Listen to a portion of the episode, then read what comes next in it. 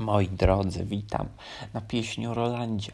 Muszę powiedzieć Wam na samym wstępie, że pieśń, którą właśnie będę omawiać, skupię tylko i wyłącznie na tym, żebyście Państwo mieli ogólne pojęcie o tej pieśni. Utwór jest dosyć szeroki, e, a my podczas omawiania w szkole średniej skupiamy się wyłącznie na fragmentach. Ja Wam pokażę to, co jest kwintesencją tego, a więc zachęcam Państwa, żebyście sobie to odsłuchali.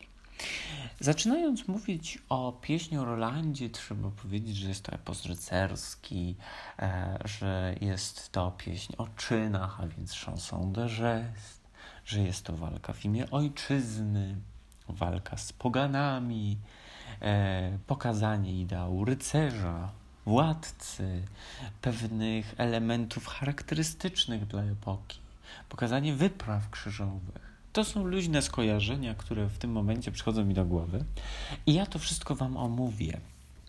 Ale zacznijmy od początku.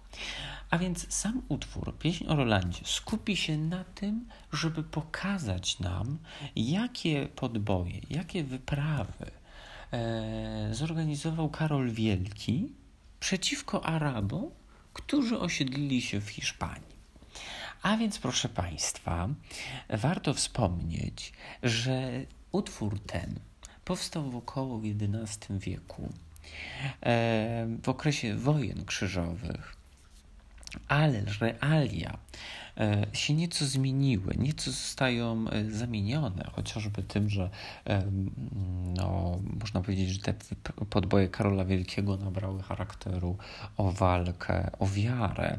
Hiszpańscy górale są Saracenami, a więc mamy tutaj pewnego rodzaju e, zmiany, które mają na celu to, żeby pokazać to w nieco taki sposób, aby było to adekwatne do tego, czego się uczymy.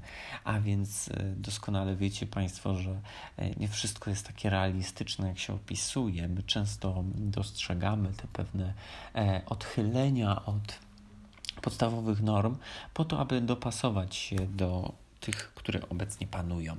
Także tutaj też było tak, ale to wynika z tego, w jakim czasie było to tworzone, bo doskonale wiecie, że pierwsza, pierwsza krucjata była ogłoszona w 95, w 1095 roku, a w 96 już e, zaczęto ją realizować po synodzie oczywiście w Clermont.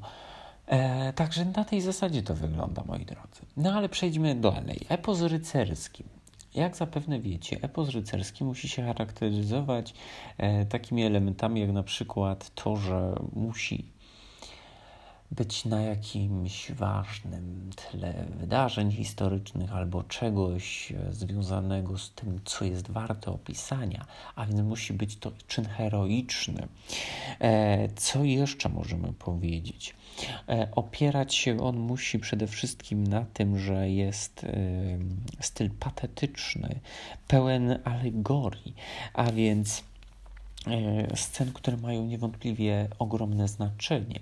I taką sceną będzie chociażby śmierć głównego bohatera tytułowego, e, gdzie będzie zwrócony, e, gdzie go, bo może inaczej, że w momencie, kiedy on umiera, bo to jest bardzo ważna scena, i tu będziemy mówili niewątpliwie o Ars Moriendi, tak zaczynamy trochę od końca, ale myślę, że to też jest dosyć istotne E, sztuka, tak jak wiecie, Ars Moriendi, czyli sztuka umierania, była bardzo istotnym elementem. Przygotowywano się do niej, e, każdy człowiek wiedział, że w końcu nadejdzie, e, ale trzeba było się do niej odpowiednio przygotować, żeby trafić do odpowiedniego, do odpowiedniego miejsca, więc żeby być zbawionym.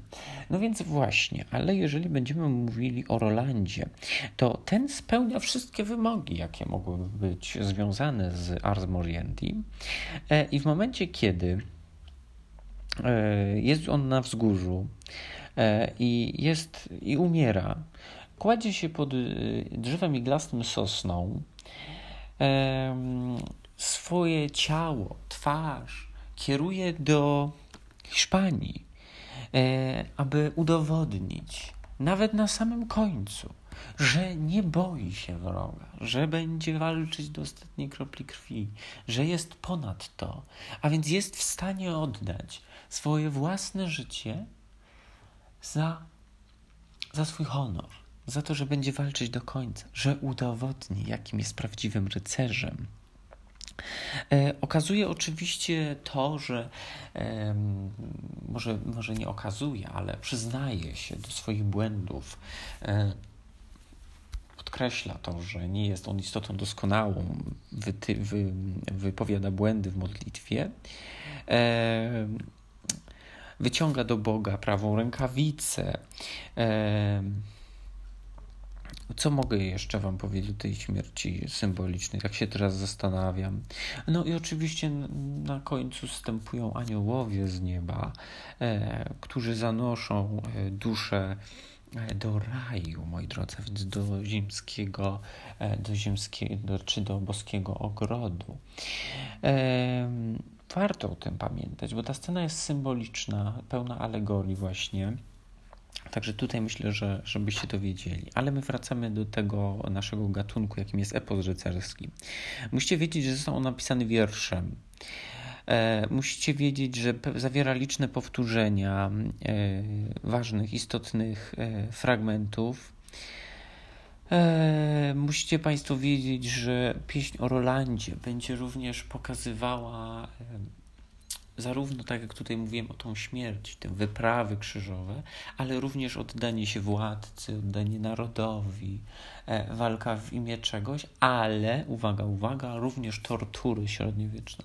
Mianowicie e, pewną torturę jest tutaj pokazana podczas rozerwania ciała ludzkiego. Jesteśmy sobie w stanie to wyobrazić, ale jest nam to niezwykle trudno, niezwykle trudno nam to przychodzi, ale dwa konie rozerwały e, ciało człowieka w ramach tortur. I to też jest, myślę, takie dosyć ważne, żebyście wiedzieli, moi drodzy. Natomiast e, co jeszcze, jeżeli chodzi o pieśń o Rolandzie? Macie Państwo Karola Wielkiego, a więc króla Franków. On, jak E, wierzyć temu eposowi, jest namaszczony przez Boga, e, ma, ma pełno wizji, a więc będziemy mówili również o tym, że e, będzie on istotą wybraną przez Boga, podobnie zresztą jak było w Bogu Rodzicy. Państwo wiecie, że tam ona ma charakter bardzo podniosły, ona jest tam wybranką, a znowu w Lamencie Świętokrzyskim jest prostą kobietą, zwyczajną. A więc to też pamiętacie, moi drodzy. Ale wracając do, naszego, y, do naszej pieśni o Rolandzie, e, chcę, żebyście Państwo wiedzieli, że Sama akcja e, dzieje się gdzieś w okolicach VIII e, wieku, jest to głównie Hiszpania. E, także to myślę, że jest takie istotne. No i chyba tyle, moi drodzy. Wiecie, co to epos. Znacie e, śmierć Rolanda. Wiecie, że Karol Wielki był wzorem idealnego władcy, tak? Jego majestat był bardzo duży. On jest oczywiście u góry tej e, hierarchii feudalnej, o której wam tak dużo wam opowiadałem, nawet przytaczałem swoją e, historyjkę. Także jest to osoba pełna sprawiedliwości, jest to osoba mądra, e, także dba o honor.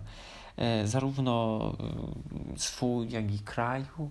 Jest osobą religijną, a więc tutaj będziemy mówili o tym, że jest to niewątpliwie idealny władca. Jeśli wierzyć temu eposowi, to jest to dwustuletni starzec. E, także generalnie tutaj niewątpliwie jest bardzo bogaty.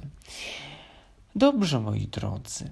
To chyba tyle chciałbym Wam powiedzieć w tym krótkim podcaście, żebyście mieli ogólny, ogólne pojęcie o tym, bo jeżeli ja miałbym Wam bardzo szczegółowo to omawiać, to, to na zajęciach to robię. Natomiast tutaj chcę, żebyście tylko to wiedzieli, bo jednak omawiacie tylko i wyłącznie fragmenty, a omawiając inne utwory, które wymienię na początku, patrz Macbeth y, czy Krzyżaków Sienkiewicza, tam jest to znacznie obszerniejsze i można odwołać się do więcej, e, do większej ilości elementów, faktów. Do tego zachęcam. Natomiast z tego nagrania chcę, żebyście wiedzieli, jak jest ideał władcy, ideał rycerza, jak można pięknie umrzeć, bo ten motyw jest istotny w tym utworze, e, oraz czym jest epos rycerski. Czyli wiecie te elementy. Także tym akcentem kończymy.